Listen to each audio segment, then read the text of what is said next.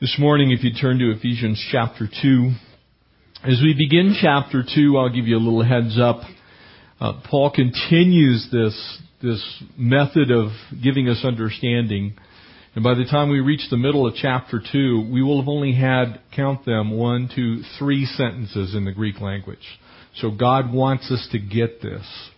These are monumentally important doctrinal passages to our understanding of who we are in Christ. And as we look now and begin chapter 2, we're actually only going to take the first seven verses, maybe only six. Kind of depends on where we get this morning. In a study that I've entitled The Way We Were.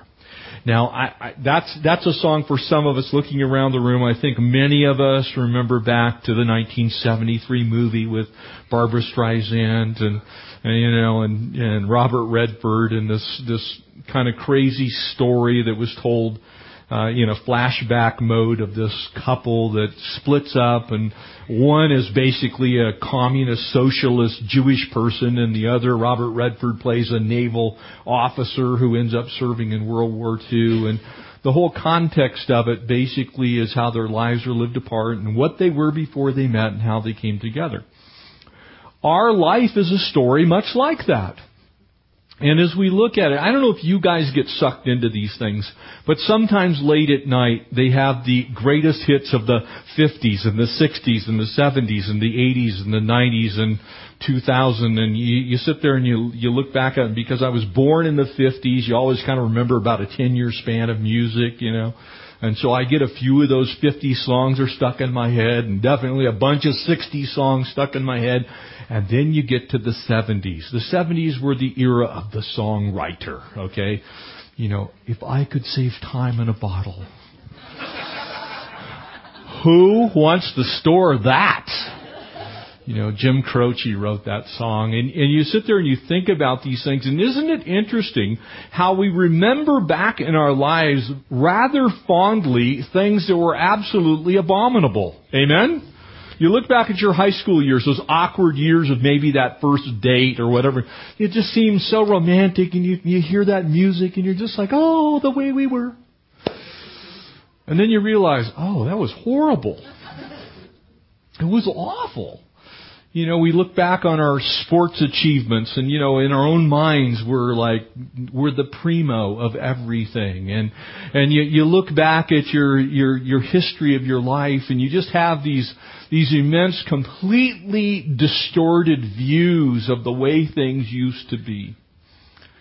Paul gives us here a very clear picture of the way we were those days that were prior to our coming to Christ.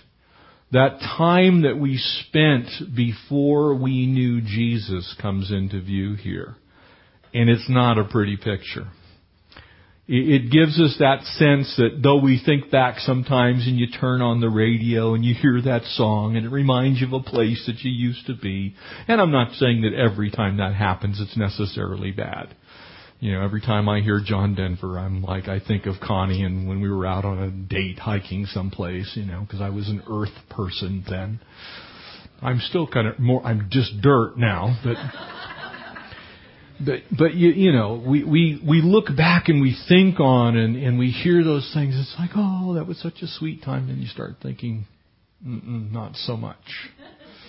Wasn't quite as good as I remember the way we were. Would you pray with me? Father, we, we now come and we would ask that as we open your word to read it and to study it and to receive it, that you would speak from heaven your truth into our lives. And God, we recognize that each of us, all of us, Lord, that are here this morning that have received the gift of grace, had a time when we were children of wrath, just as those who don't know you today. And God, may we, with that same vigor that we ourselves cried out to you and reached out to you and became saved, have that same heart for the lost. We love you. We thank you. We give you this time this morning. Pray that you would use it now to bring your truth into our lives. We ask it in Jesus' name. Amen. Pick up in verse 1. And this is referring, of course, to the, what we call the first chapter, those first couple of sentences this incredible riches that we have in Christ Jesus that's been pronounced upon us. We're, we're these children of grace and Lord has lavished on us and heaped on us this incredible new life. And he begins in, in chapter 2 and verse 1, it says, And you he made alive. Notice what he says next. Who were dead in trespasses and sins. I, I was made alive. I was once dead. And then he goes on. He said, in which you once walked according to the course of this world,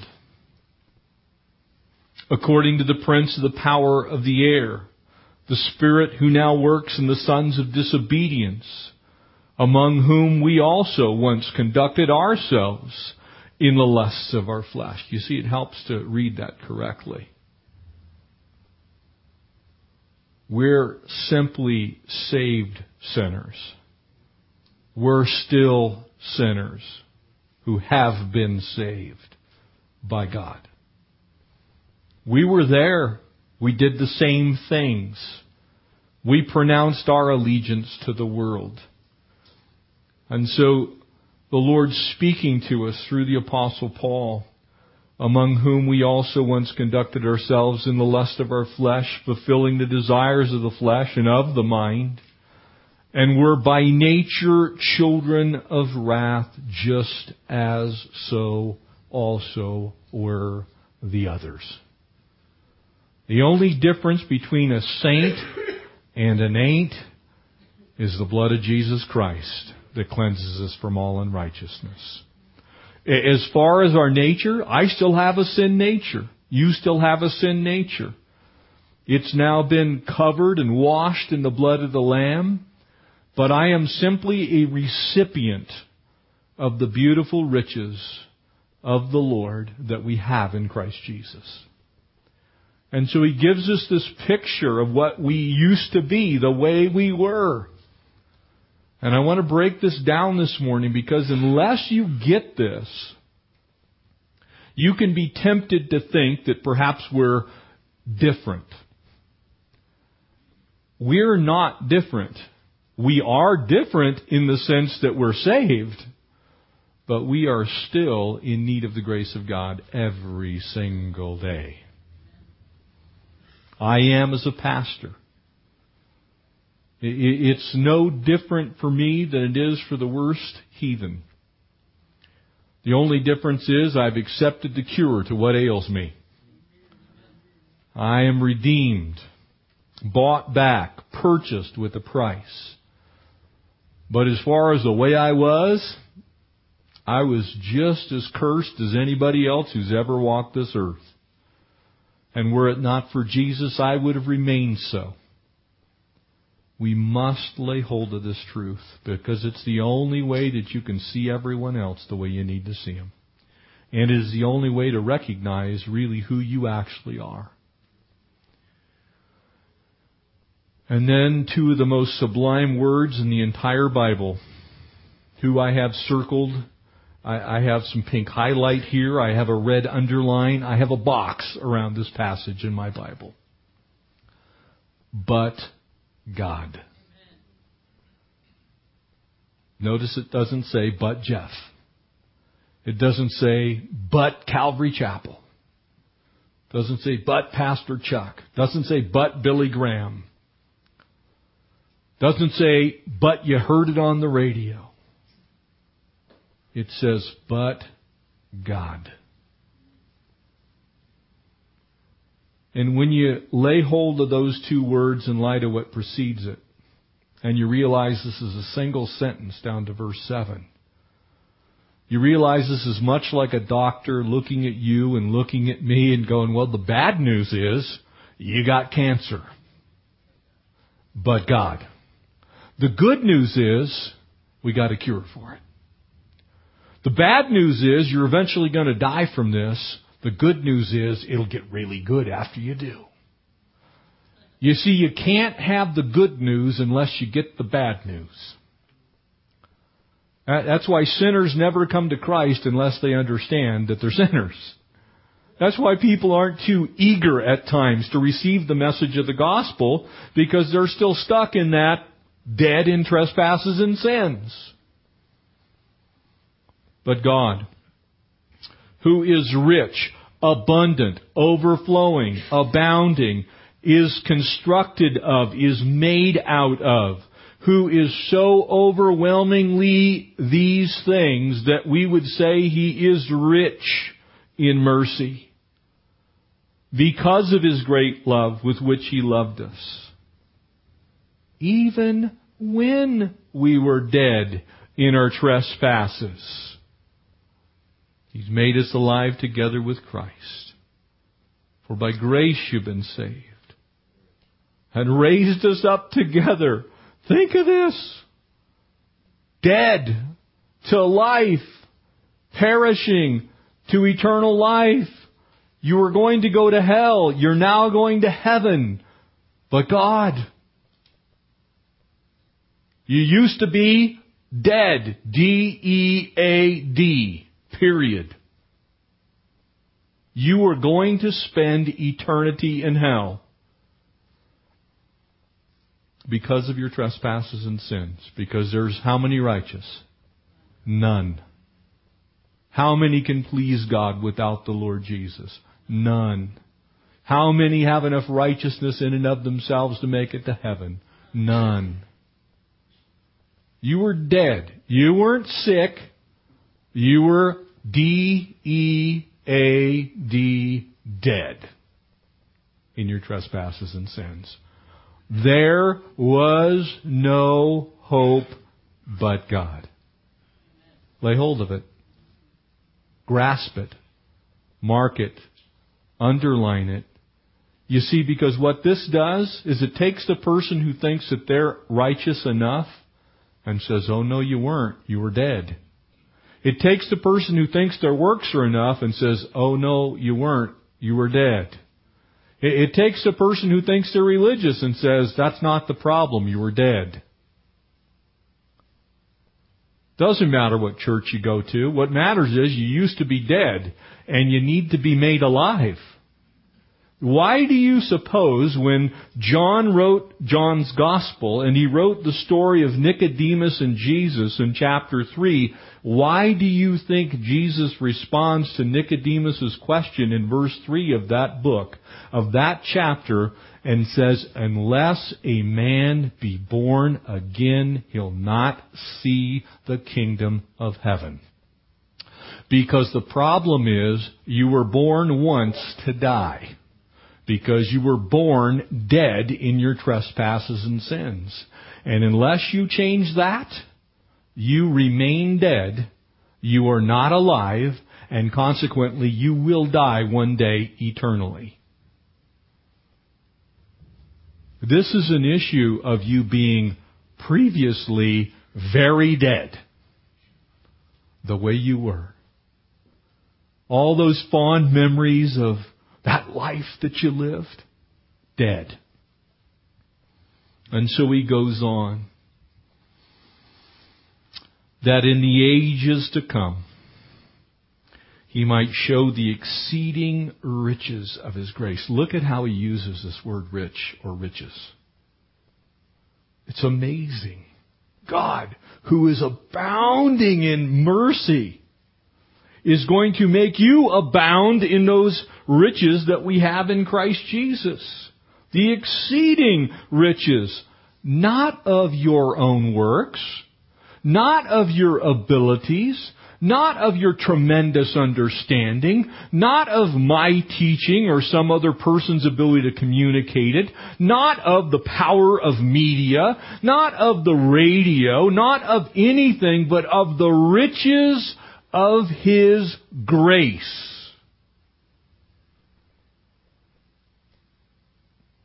in his kindness toward us in Christ Jesus. Powerful, powerful stuff. This is one of those passages that when you really lay hold of it, it changes your life. Because you realize that apart from Jesus, there was zero hope for what ailed you. and what ailed me. There wasn't another way. There remains to this day no other way. There is no other name under heaven whereby men may be saved. There isn't. There's no answer, no cure. There's no pill you can take. And so as we look at this passage this morning, realistically, uh, we were spiritual zombies. Amen? We were the walking dead. I don't encourage you to watch that show. But I can tell you that's kind of a picture of how we are without Jesus. We kind of move around. We kind of look sorta human.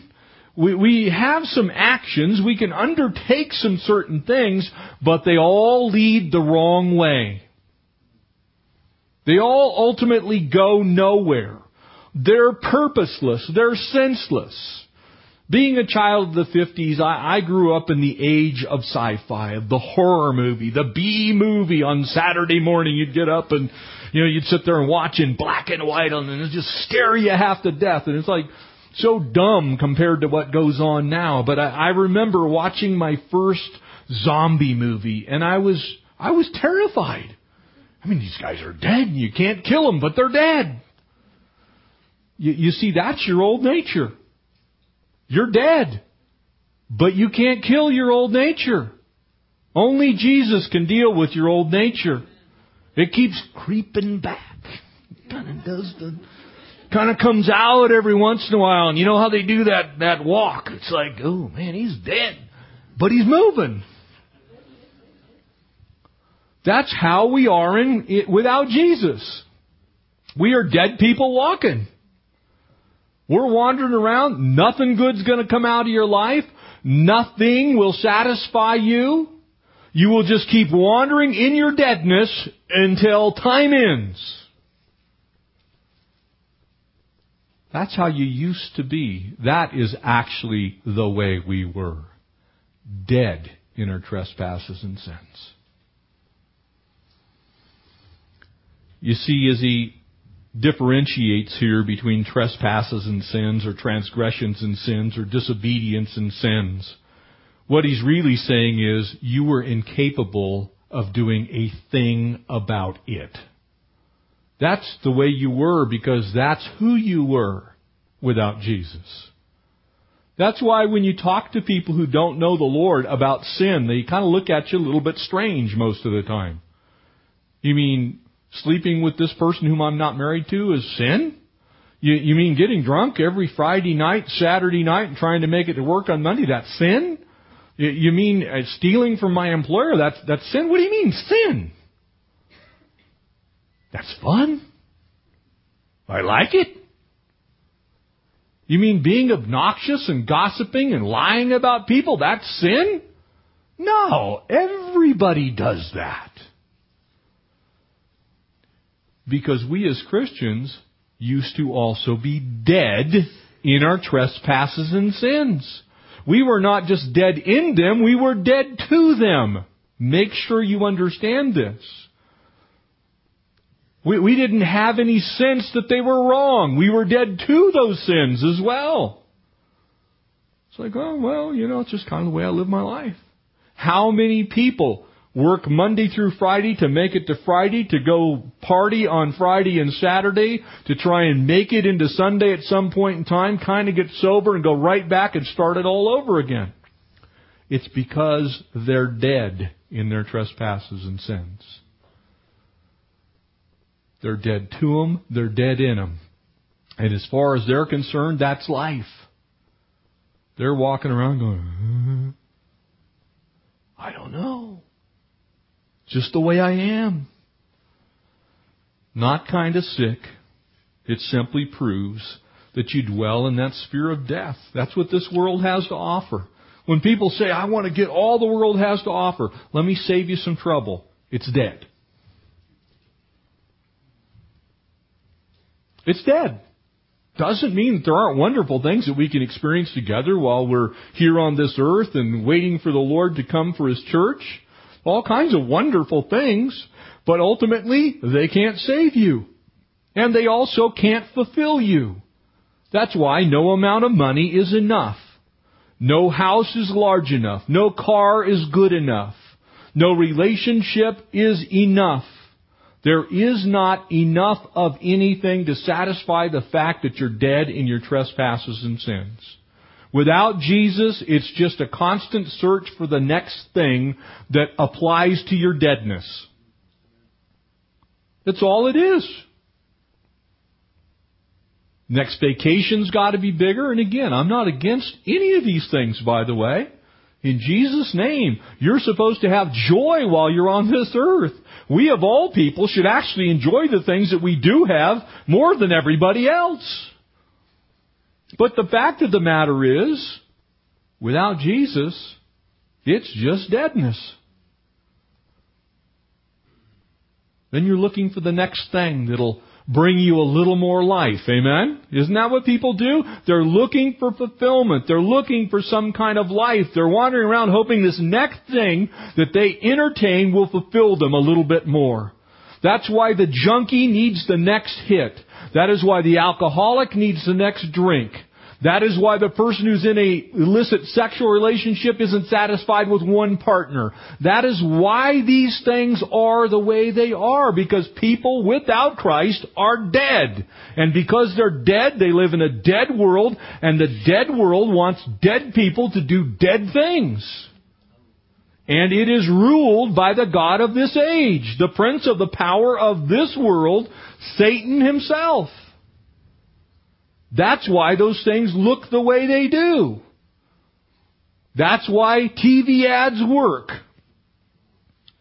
That is why those billboards catch your eye. That is why when you're sitting there reading that article and all of a sudden there's something titillating in it, you just gravitate towards it. Because this world and its system is governed by Satan and it is dead. It appeals to the old man the way you were. You gotta see it. Because if you lose track of this, then all of a sudden you think you're immune. Oh, I'm past that. And you may well be in a practical sense. But trust me, there's enough deadness still around. We call it the old man, amen? It's not your husband's ladies. The old man is that old you, that fleshly appetite, that desire, those things that go on. There is to some degree a sense that you can remember what it was like to be dead. Amen? All of a sudden you know, oh, you know, maybe that's not that bad. I, I had a dear friend, a pastor friend in El Cajon, that in and I've shared the story once before, but it's been a while. I'm going to share it with you guys. He met with a, with a guy in his church who was addicted to heroin. And he took his heroin away from him.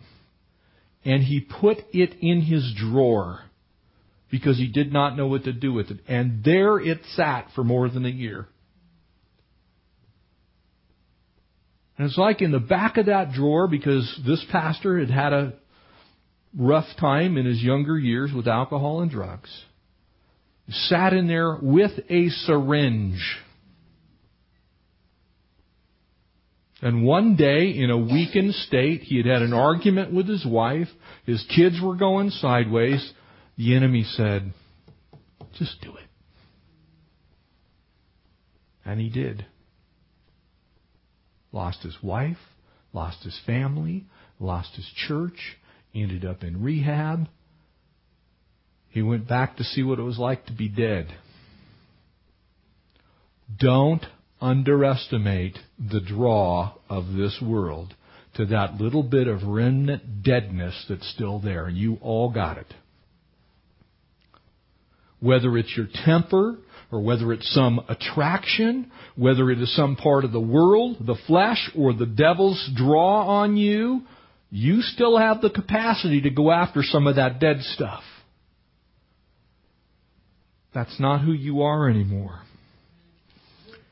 Paul uses this verse 2 really to, to describe kind of the marks, three of them, of an unbeliever. He says, You used to live in sin just like the rest of the world, obeying the devil, commander of the powers of the unseen world. I'm reading to you from the New Living. And He's a Spirit that's at work in the hearts of those who refuse to obey God. You see, we're in the world. We're no longer of the world. But the world's still pretty active, amen? You gotta be careful. Can I tell you you need to be careful? Because the world is still the world. We should have and be walking in victory in Christ Jesus. But the world doesn't go away. The world remains. That's why Jesus said there in John 15, if the world hates you, keep in mind that it hated him first. Amen? We now have allegiance to a new world order, so to speak. And his name is Jesus. But the ruler of this world, the one that we walk around in, is still none other than Satan himself. The victory eternally has been won by the blood of Christ, but he hasn't claimed his prize yet. Amen? He's going to do that one day. He's going to peek through the clouds and come back and get the church. But right now he hasn't come back. So we still struggle against principalities, powers, rulers of the darkness of this age we still get stuff thrown our direction that can be very attractive at times. You still have a fleshly part of you that is very capable of seeing things wrongly and acting on them. That's why it's so important that we walk in mercy and grace. Amen?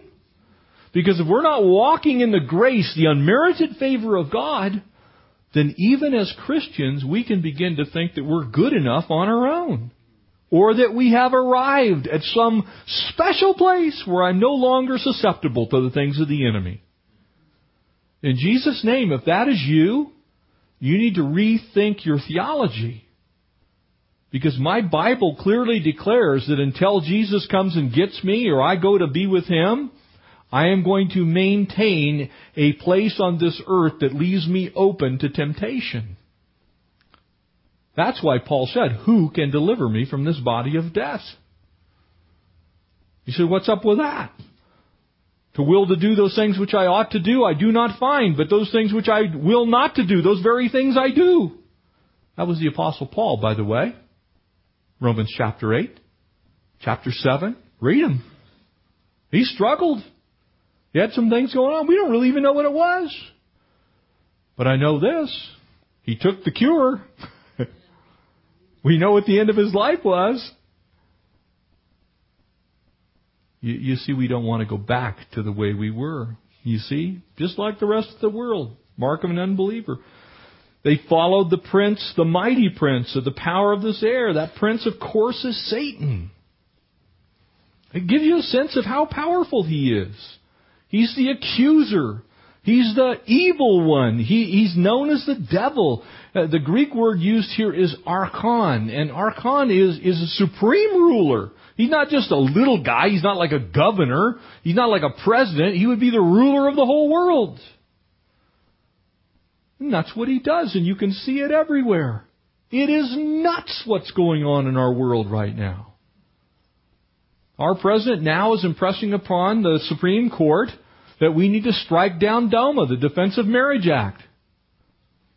If they do that, then we will live in a country that plainly states that God is wrong.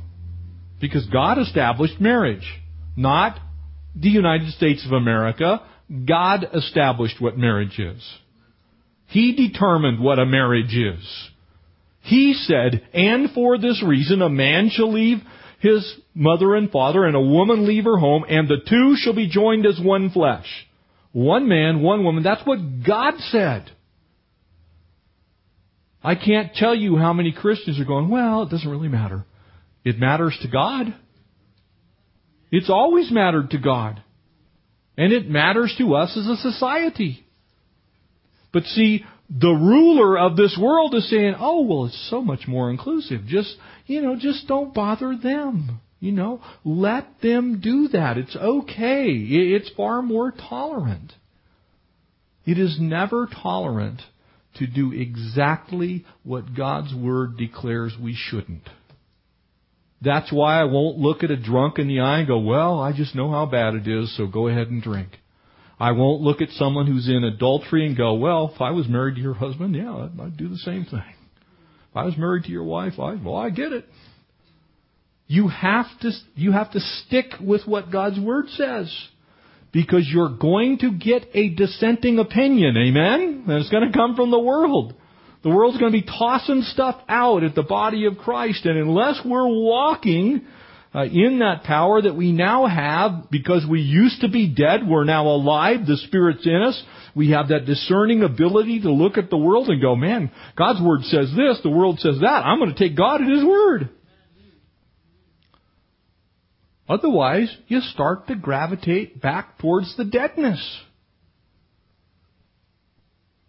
Those evil powers are going to remain at work. Notice the third thing, and again from the New Living Translation there at the end of verse 2, and it's actually then explained in verse 3, gratifying the cravings of the sinful nature. Anybody else got cravings in your sinful nature? I do. I, I, I drive down the hill, I drive past In-N-Out, I'm like, Connie's up with her sister. I can have two double doubles today. I'm like heading right over there. I'm gonna cardiac arrest, you know. It's just, yeah, we still struggle with all kinds of things. And we don't need to dredge up everybody's past and start talking, well, you know, I'm you know, struggle with, I'm not asking you to do that. So please don't. But let's suffice to say that scripture's correct. Amen?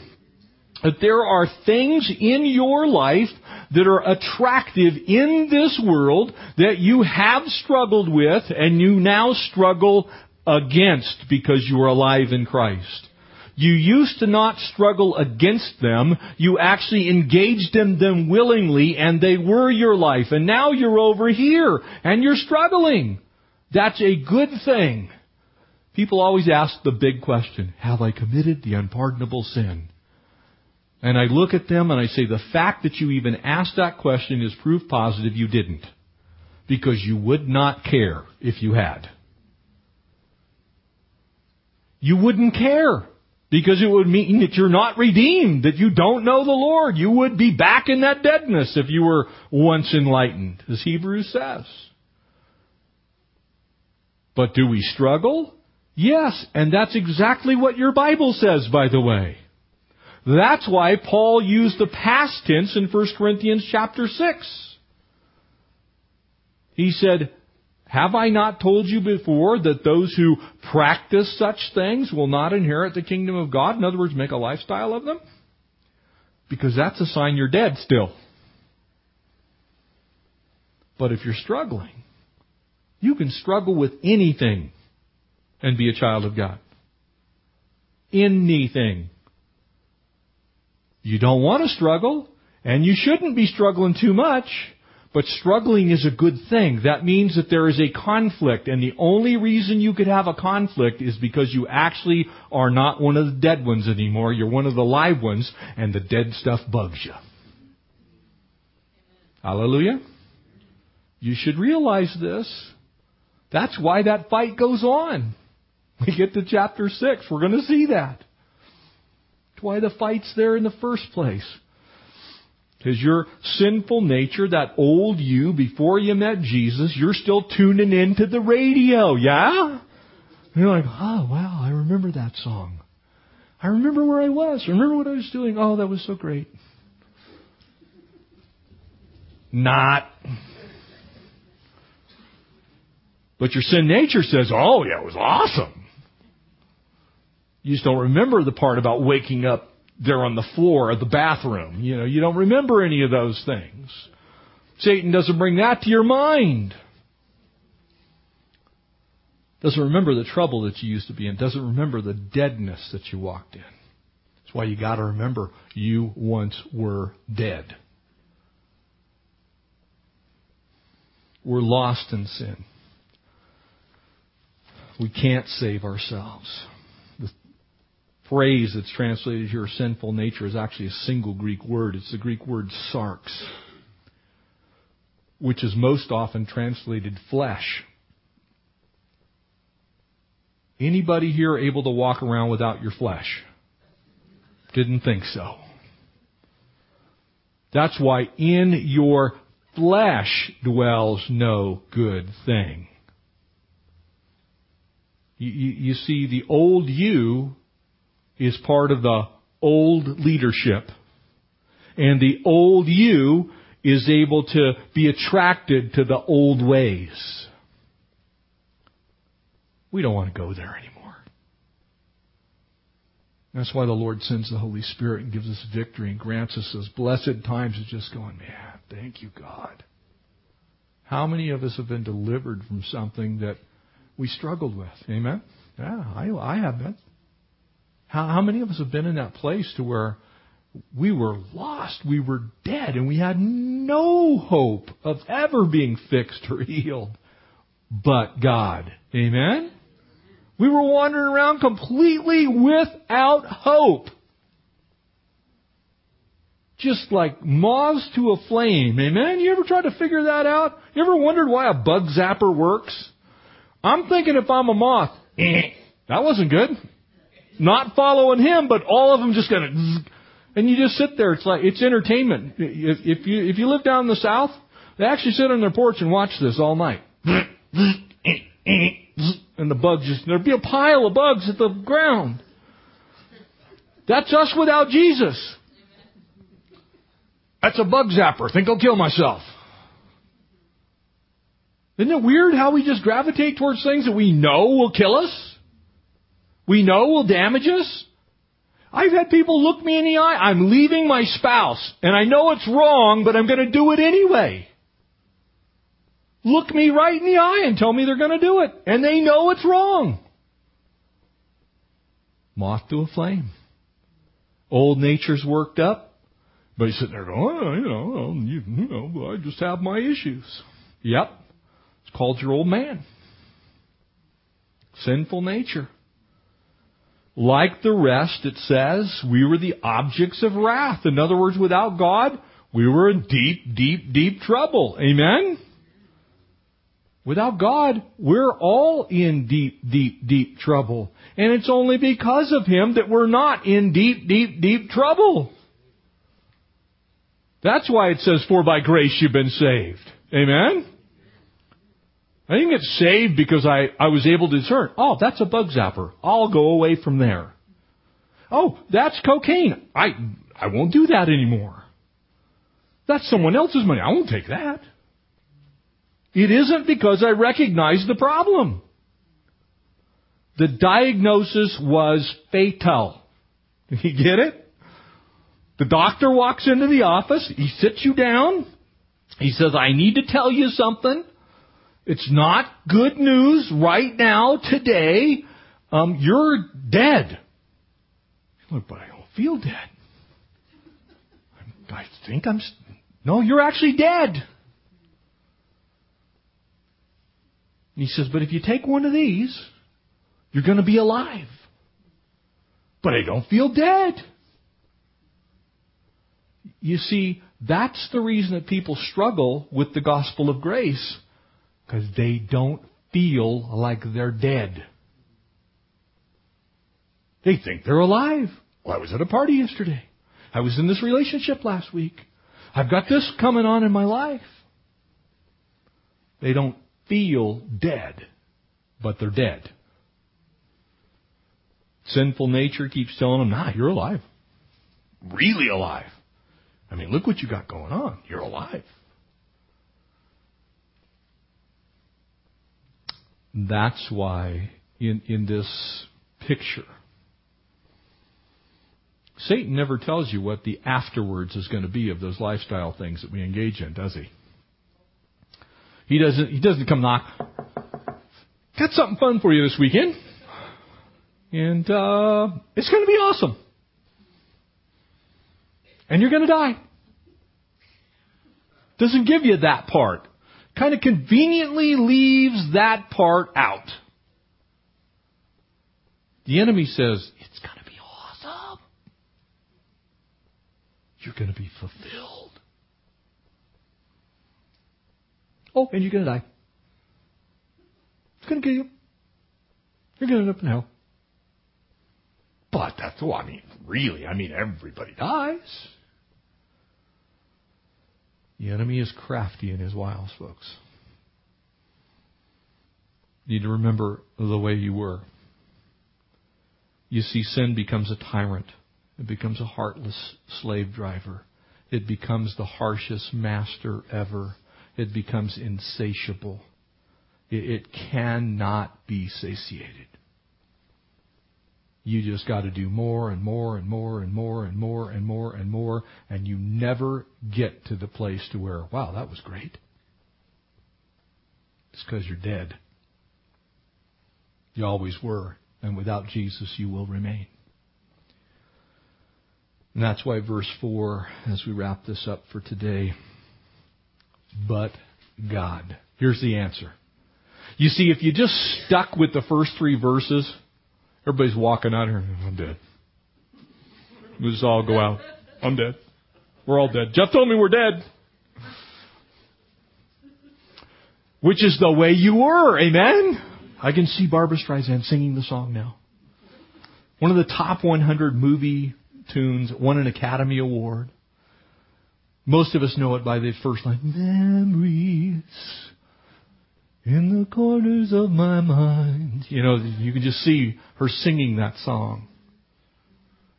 And that's exactly the problem. Because that's what happens to us. We don't see the deadness.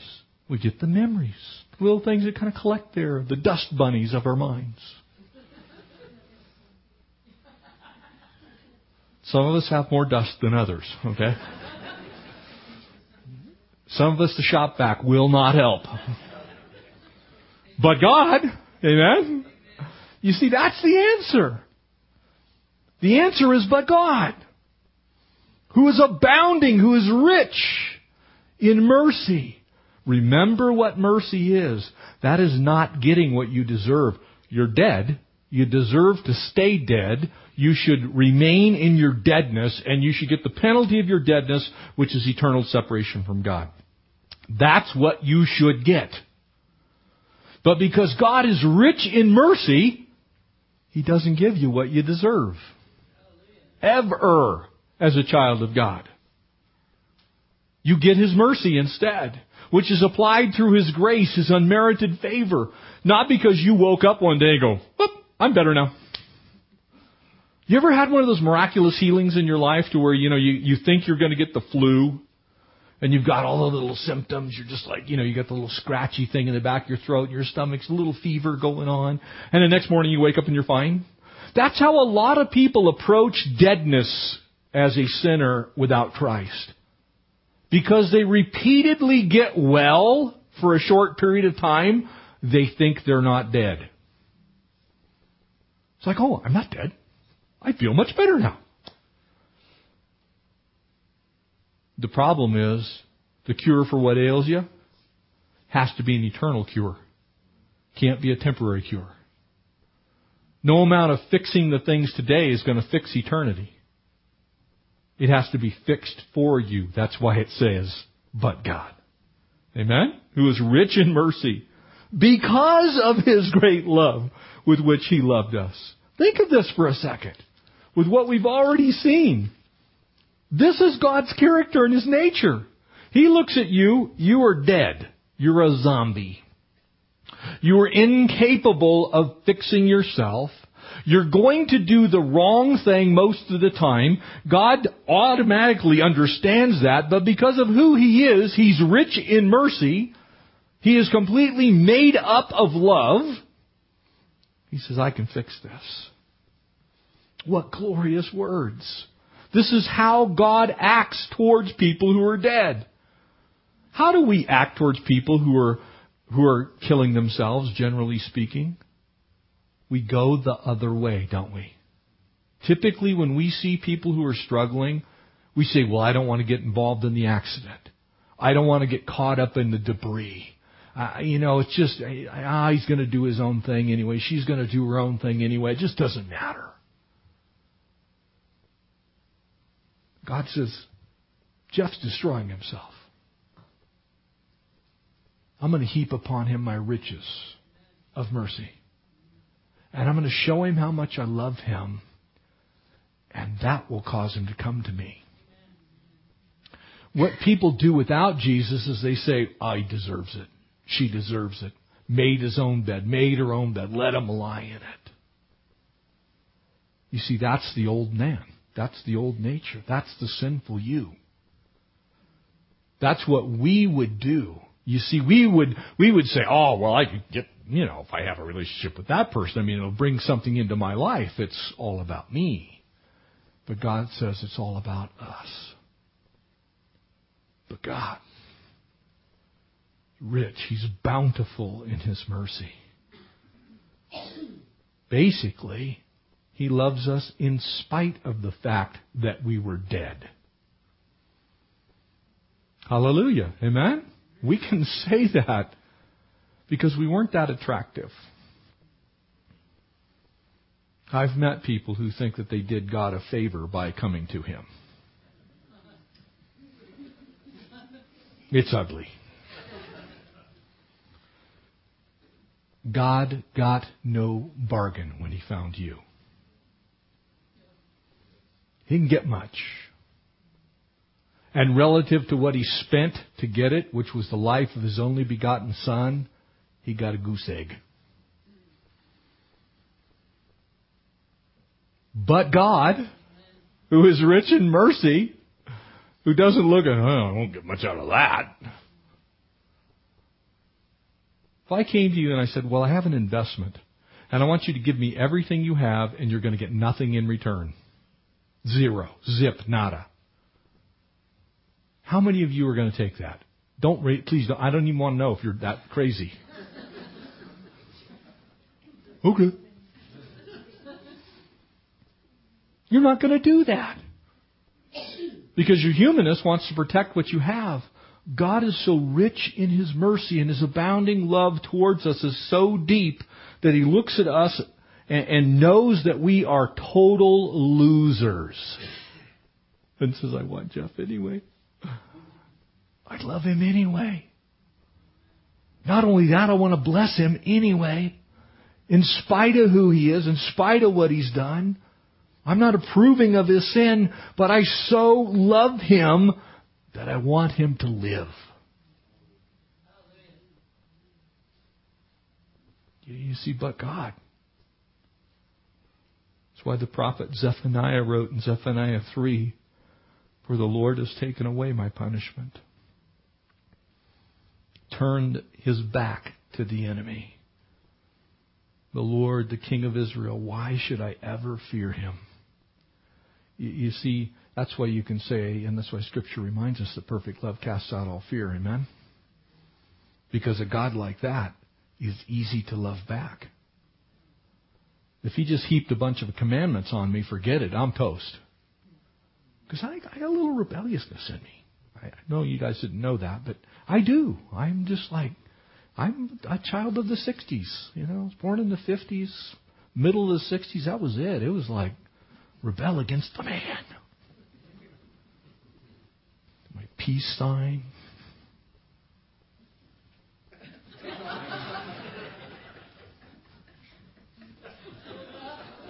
I, dude, yeah. You know what I'm saying there in the back of your mind, you're thinking back and you hear those songs, you're just like, man, that was, wow, peace, love, man. It wasn't peace and love. It was deadness. It was deadness. But God made us alive even when we were dead in our transgressions. Even when I was dead in my transgressions, God made me alive. I didn't make me alive. He made me alive. As we continue this, next week we'll find the way we are. This week the way we were. Next week the way we are. Because of all of this. But lay hold of God. Look at the way you were and be very thankful this week. But God. Amen? Let's pray. Father, thank you for this time this morning. God, as we as we ponder the way we were and realize what you did, God, I want to pray very specifically if there's anyone here this morning who's never recognized that they're a sinner in need of a Savior, if they've never come to that place of Nicodemus asking the question, What must a man do to be saved? God, I pray this morning that you would just put in their heart by the Holy Spirit a desire to be saved. And God, as we end in prayer and as we know what your word says, if we confess you before men, you'll confess us before our Father. We know that God, all who call upon the name of the Lord will be saved. And we can enter into that relationship with you that brings us out of that dead oldness into that alive newness. And God, we thank you that those words are there. That you give us the diagnosis and you also gave us the cure. You looked at our lives and said, Without me it's hopeless, but because of me I can do all things through Christ who strengthens us. We love you, Lord. We thank you for your mercy that abounds. Lord, we thank you for your grace that's endless. Help us, Lord, to walk not as the old people we were dead, but as the new people we are live in you. It's in Christ's precious name we ask these things. Amen.